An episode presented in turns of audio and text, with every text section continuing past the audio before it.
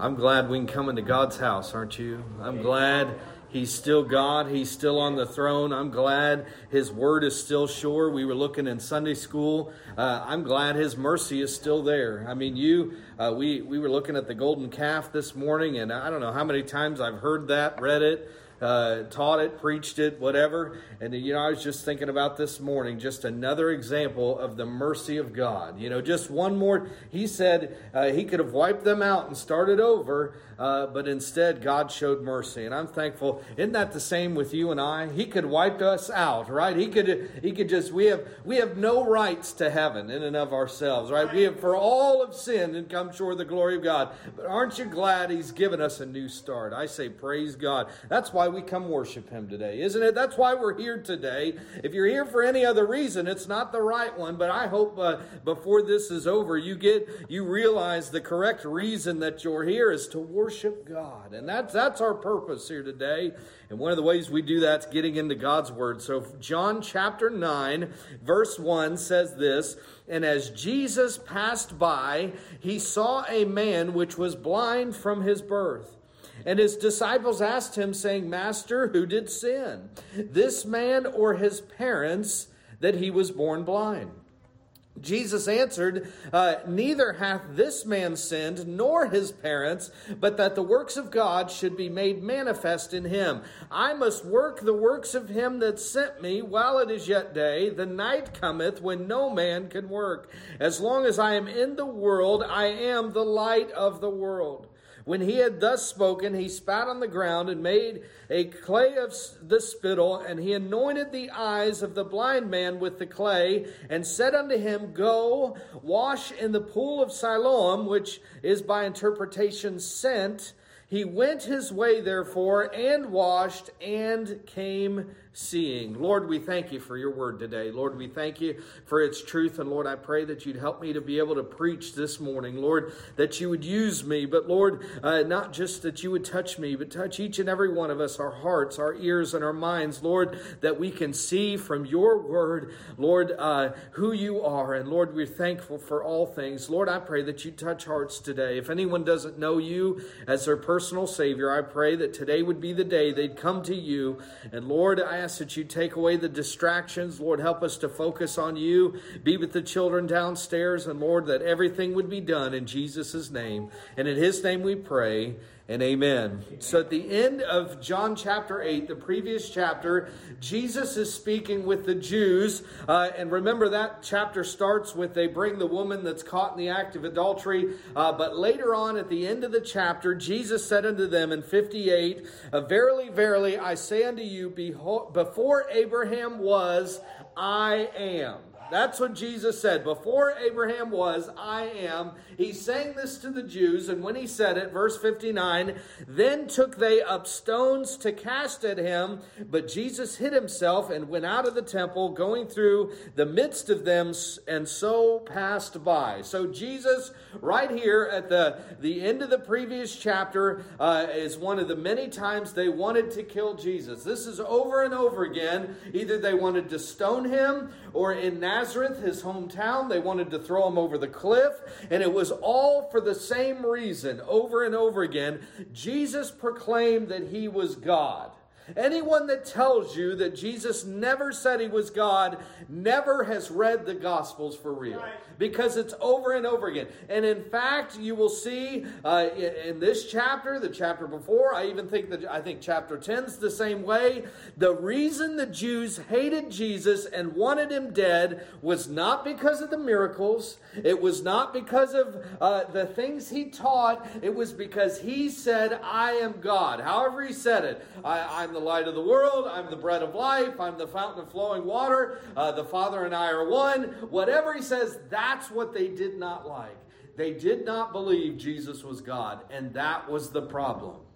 And what do we see? Uh, you, you, know, they, uh, uh, Jesus, because they didn't want him there, they wanted to kill him. He walks through the crowd, and that last uh, phrase at the end of the last chapter, and so passed by. You realize something? Jesus will not force himself on anyone. He will not force you to come to Him. I don't care what the Calvinists say. Uh, the Bible doesn't support it. He does not force people to be saved. Uh, he uh, here's the thing. He he answered their arguments. He gave them truth. But eventually, when they didn't want to hear the truth anymore, when they stopped their ears, when they want to cast stones at Him, Jesus passed by and went to somebody else.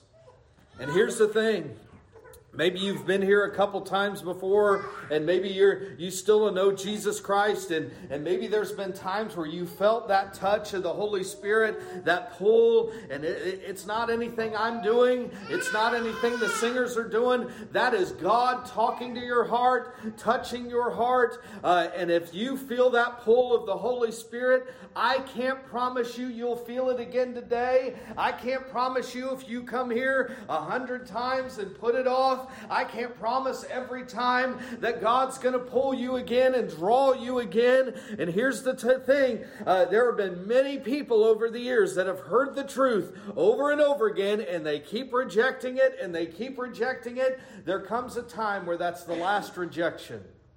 And Jesus passes by and he goes to somebody else. I don't want you to be that person that he passes by the last time and that's it. But if you keep rejecting him, you'll be one of those people. Hard hardened, just a matter of time before you leave this life and open your eyes in hell. Mike, I don't like when you preach like that. Well, here's it's the truth. Jesus preached like that. But he didn't force himself. So he passed by the Jews that wanted to stone him because he said he was God. And in our passage, the very next verse, uh, chapter 9, verse 1, and as Jesus passed by, What's he do? He saw a man which was blind from his birth. So he's quietly leaving those that want to stone him, and he sees this man blind from birth. And again, here's the character of God. He's not forcing himself on anyone, but on the other hand, God's desire is not for any to perish, right? God's desire is to change men's hearts. And I'm thankful for that. Aren't you glad He changed your heart? Aren't you glad He touched your life? I am. Amen. Verse 2 And his disciples asked him, saying, Master, who did sin, this man or his parents, that he was born blind? So Jesus knew he was born blind because he's God. But the disciples are asking this question. See, the man must have said this as he's begging uh, there by the temple, saying, Hey, I, have been this way all my life. Uh, and so the disciples are asking this question Who sinned? Which one sin caused this man's blindness? And this, this seems strange to us today, or it should, right? But in those days, there were a couple beliefs. The people that believed in reincarnation thought in a past life he did something bad, and now he's being punished for it in this life. Well, we know that's ridiculous. You're not, you get one life. Amen. You're not coming back as an animal. You're not getting another shot. You get one life, and that's it. It's appointed unto men once to die, and after this, the judgment. So we can just cast that aside. But the Jews had two other, they had two beliefs. Number one, the parents could have committed some grievous sins before the child was born, and that's why he was born blind. It was a punishment, basically, for the sins of the parents. That's one belief. The other belief, now this is really ridiculous. They thought that a child in the mother's womb, not even born yet, if he kicked too much, caused too much of a fuss, whatever, that it could be basically a sinner before birth. And it seems ridiculous, but they believe this. And you're thinking, why? This is what religion does. It does crazy things, yeah. right? They have to figure out he's born blind. It's got to be a punishment for something. So we've got to figure out why he is punished. And so they come up with these ridiculous ideas. Who's responsible, the parents or the man himself before he was born? Now, here we should stop and look at the problem. The disciples are more concerned about this religious question than the man himself, right? They want to know who sinned that caused this.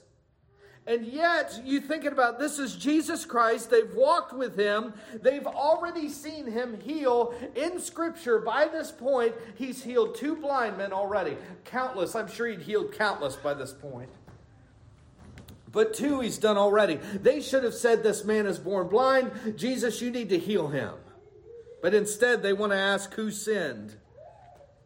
And maybe they were asking this question to see is he worthy of healing or not? You know, is he is he even worthy of it? If he committed the sin, maybe he's not as worthy if maybe the parents committed. I don't know. But look at Jesus' response. I like this. Verse 3. Jesus answered, Neither hath this man sinned, nor his parents, but that the works of God should be made manifest in him. Whose sin is responsible? And he's saying, Hey, neither of them. It wasn't the parent's sin that caused the blindness. It wasn't his sin that caused the blindness. Because here's the thing.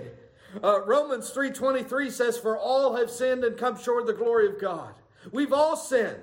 Right? If a sin is going to cause a problem in the next generation, we've all would have this problem.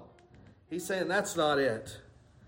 But look what he says at the last part of the verse. Jesus said he was born blind that the works of God should be made manifest in him. Now, this is hard because what Jesus is saying is this man has been born blind so that one day God would come to him and would touch his blinded eye so that God could get the glory. And we see that in this story. That's what's going to happen in this story. Uh, the Lord is going to get the glory for healing his blindness. And you're thinking, well, that's good. I like that. But here's the problem what happens when you're the blind man? Right? What happens when you're enduring the problem, the trial, the disease, the whatever it is in your life? You're having to suffer over it, and you're thinking, "Well, it's easy for me to trust uh, that God's going to take care of Irma, and it's easy for me to say, well, God's going to get the glory out of that." But when I'm in the hospital, it's not that easy. Right. Amen. That's what happens, right? That, that's what we see. He's, he's saying the purpose of this, because Jesus doesn't always totally heal, right? He doesn't always take care of everything in our lives. If he, if he cured every illness and disease, we'd live forever.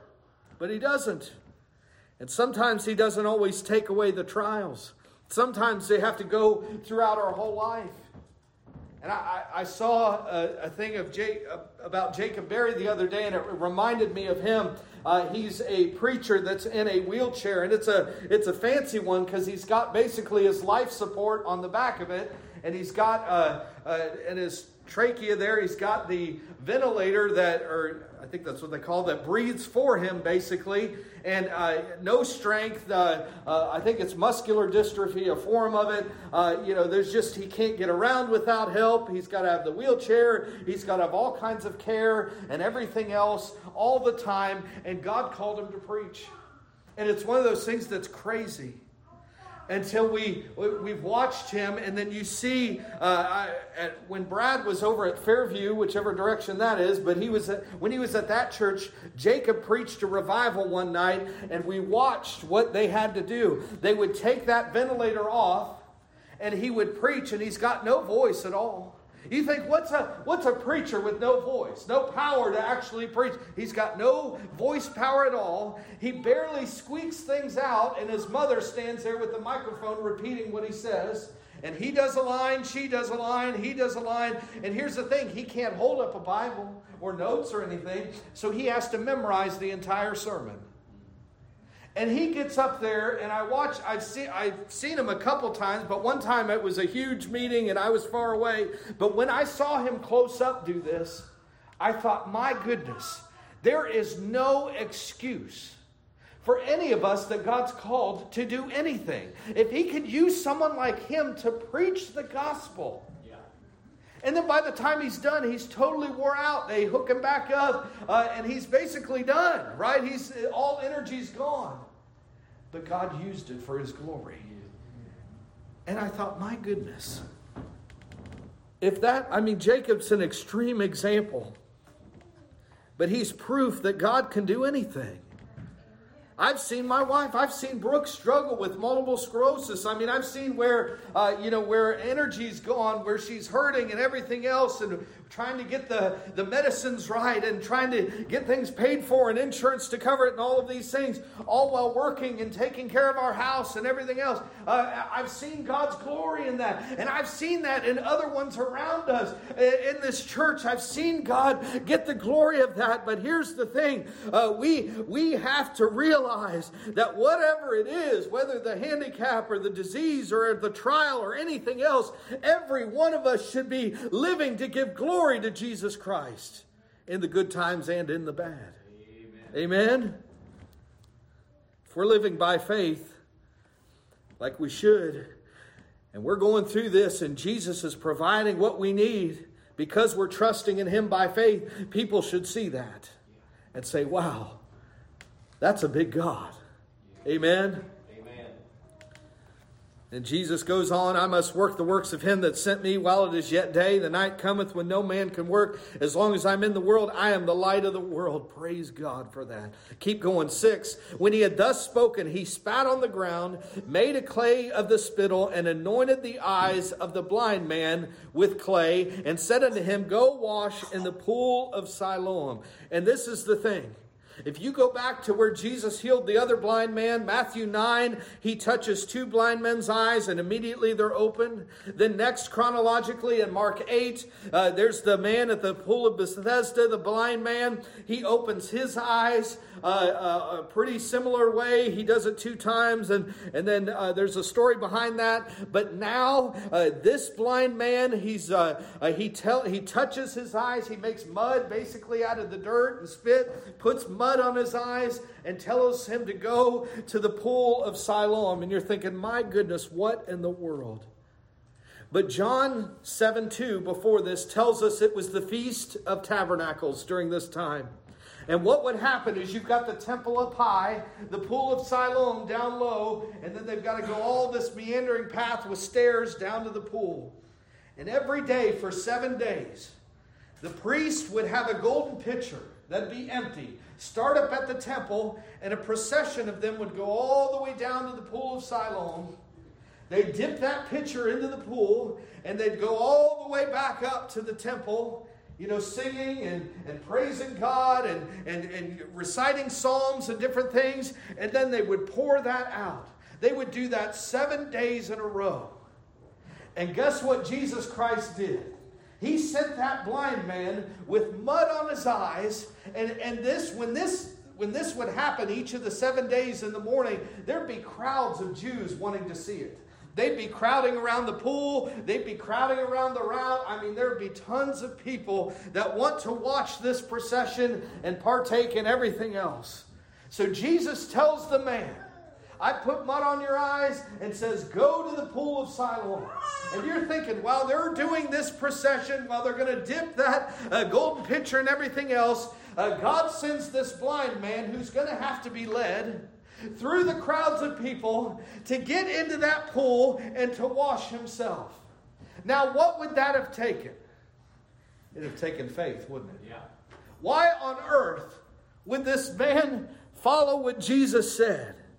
Why would he do it?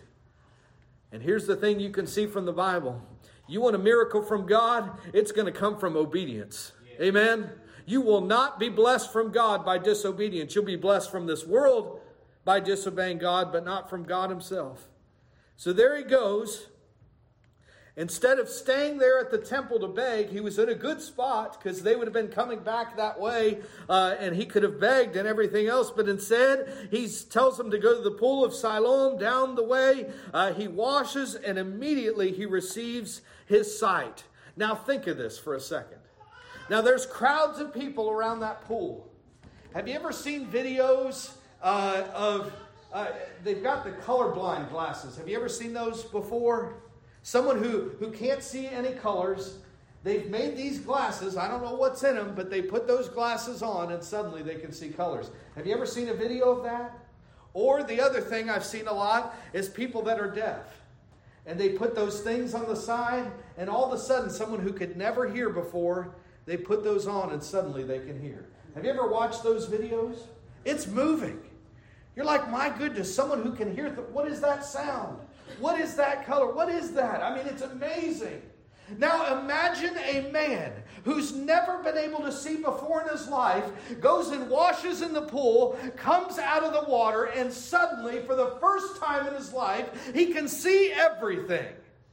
Now imagine the commotion that's going to happen, right? He's not going to be quiet about it. He's going to be praising God. He's going to be asking what things are, right? He's going to be saying, Jesus did this. I don't know who Jesus is, but Jesus touched my eyes, told me to come down here. I washed in the pool, and when I came out, I could see. And the crowd saw it, right?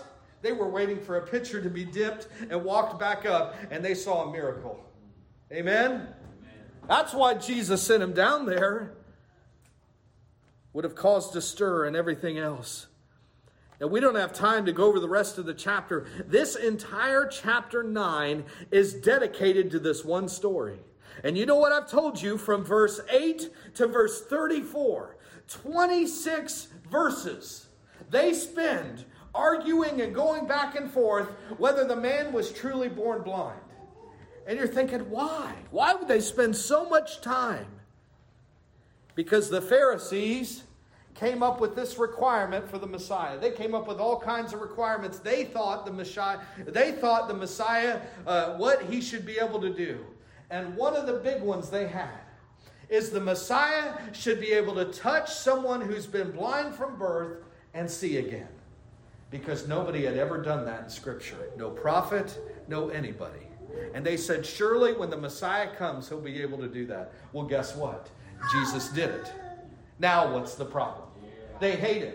They want to cast stones at him. They want to kill him. They want him gone because he said he's equal with God. And now he's done the very miracle they said the Messiah should be able to do. And now what are they doing? Well, maybe he wasn't really born blind, right? They got to get out of it. There's got to be a loophole. So they go question him. They question his parents. They question him again, right? They try to figure it out. The neighbors that are around are like, Yeah, I think I've seen him. Yeah, uh, I don't know if that's really him. It looks like him. I'm pretty sure it's him. And they're just going back and forth. Why? Because again, religion painted them in a box and now they're in trouble. Jesus said, This is no problem for me to touch a man blind from birth. And I'll do it out in public in front of all of you so that way you can see that I'm God. That's how merciful He is. And now, the, and then they're arguing. And then they're saying it couldn't have been him. And finally, it leads to them kicking the man out of the temple. They've already kicked Jesus out, right? And now they're kicking the man out. Well, guess what? He wasn't allowed to come in anyway because he was blind, and now he can't stay. I don't think he really cares. But if we go on, now skip all the way down to verse 35, Jesus heard that they had cast him out, and when he had found him, he said unto him, Dost thou believe on the Son of God? He answered and said, Who is he, Lord, that I might believe on him? Religion could not help the man, it could only ask the question, Who sinned? Right? And religion kicks him out of the temple. But now Jesus Christ, who is God, is asking, he finds him, because remember, the man's never seen Jesus. He was still blind when he left Jesus. And he asks him the most important question of all Dost thou believe on the Son of God? You know what? Blind Bartimaeus and the others called out to Jesus. This man never called out to Jesus. Jesus came to him. And now Jesus is asking him, Do you believe I'm the Son of God? Do you believe on the Son of God? And this is the this is the question. See, remember the man put his faith in Jesus to go down to the pool and get a healing. But now he's saying, I want you to put your faith in me as God. The religious leaders won't do it, but will you do it?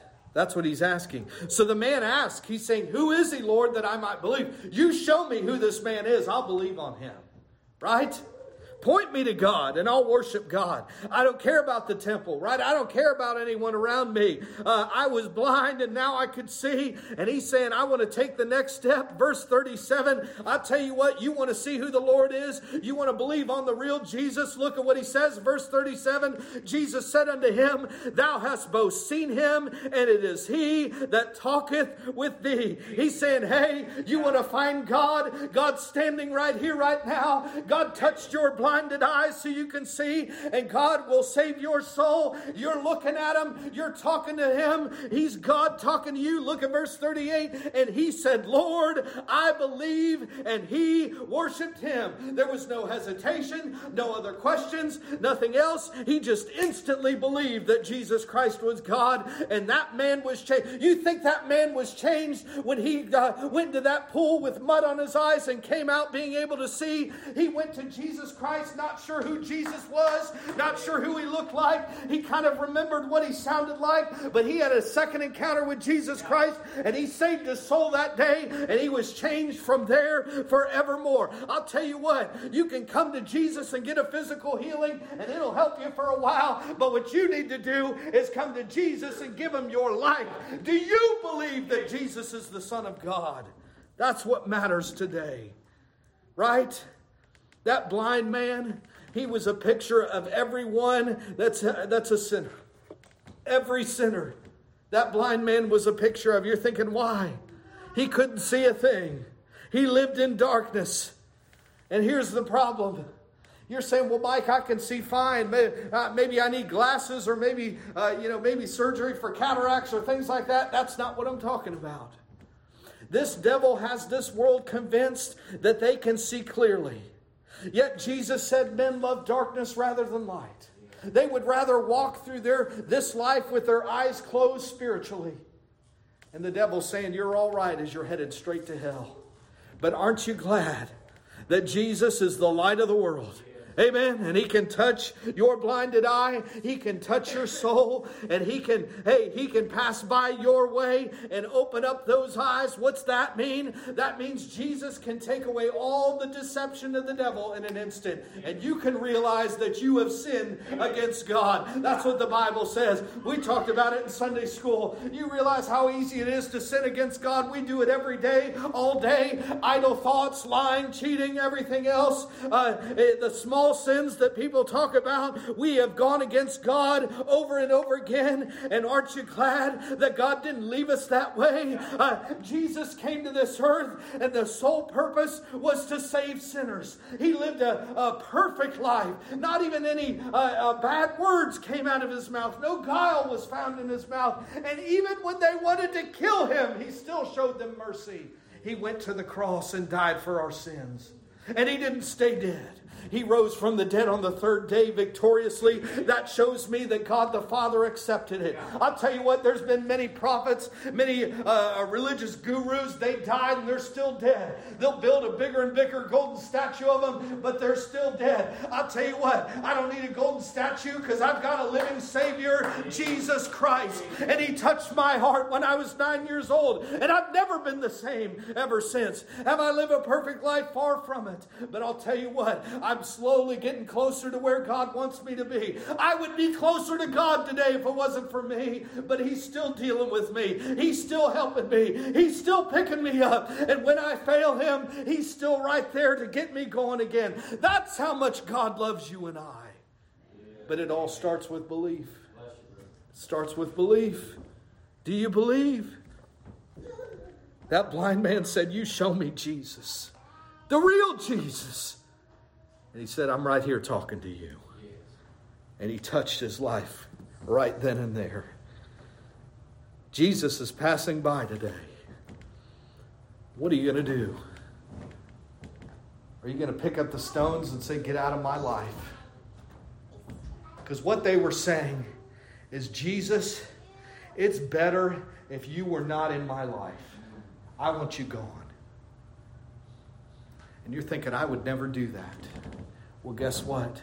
Every time you push him away, and every time you reject him, you're doing the same things. You might as well pick up a stone and throw it at him.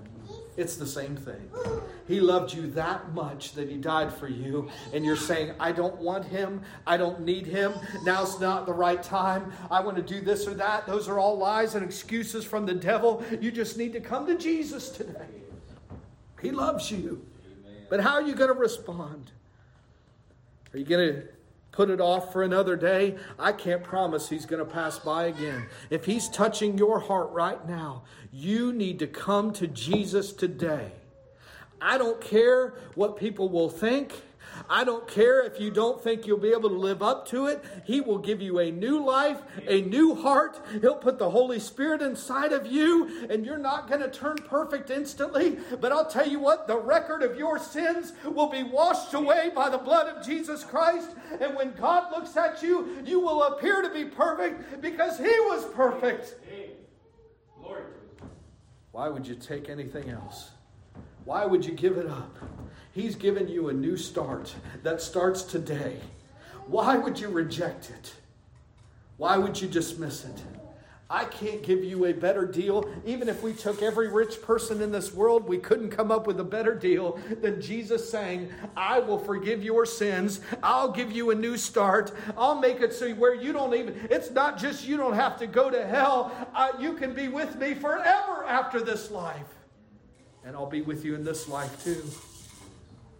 That's what Jesus is saying. But what's the question? Do you believe on the Son of God? Right? Do you believe on him? The Jews didn't, many of them didn't. We don't believe you. You're lying. You're not of God. You're just a man. He was he was a man, but he was also God. And he wants to touch your heart today. I'm going to ask everyone to stand.